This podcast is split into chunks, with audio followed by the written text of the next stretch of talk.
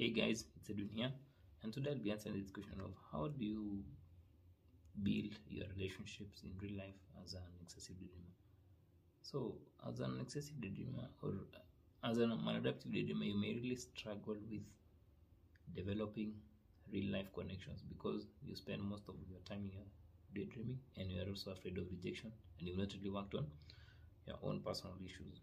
But how do you improve these real life connections? Let's see how how do you improve even your romantic relationships? Do you just fantasize about them and ju- just stay there, or do you approach your crush? What do you really do? The first thing to do is you have to differentiate between real life and imaginary world. You have to know that in real life you'll experience rejection. In real life, your crush may not even like you. In real life, you have to really talk to another human being. So just separating those two will make you like not feel so hard about yourself if you really feel scared approaching that person. Because what happens is you may try to compare that that control you have in the imaginary world and the lack of control you have in this real world. It's that being hard on yourself because you cannot make the move. But you just have to really separate the two. Just know that hey, this is reality. I'm afraid, and it's okay.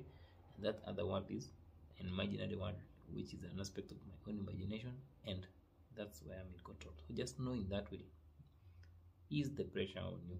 The other aspect is to just do it. Like just start building those real life connections. Like start going out, start looking for people who you can talk to or who you can resonate with. There's no point of you isolating yourself further because the cure for addiction actually is connection. The more you connect with others, the more you develop this sense of belonging or this sense of actually you deserve to live in the real life. So instead of pushing other people away or pushing yourself away because you feel that you are weird, no, just stick to it and find people, find a community, and just reach out to others. And that will really help you. The other thing is set realistic expectations. So don't really bring those expectations you have of yourself and of others in the imaginary world to this real world. That expectation of like even anyone you talk to will talk to you back, or people will respect you, people will respect your boundaries. No, just know that those are the expectations of the imaginary world, but in real world, people will manipulate you, people will step on your boundaries, and it's okay. It's just up to you to take care of yourself, and that's what to expect in this real world. So, cope with these feelings of fantasizing about your crush or a relationship, wanting a relationship in real life, you just have to deal with real life issues again.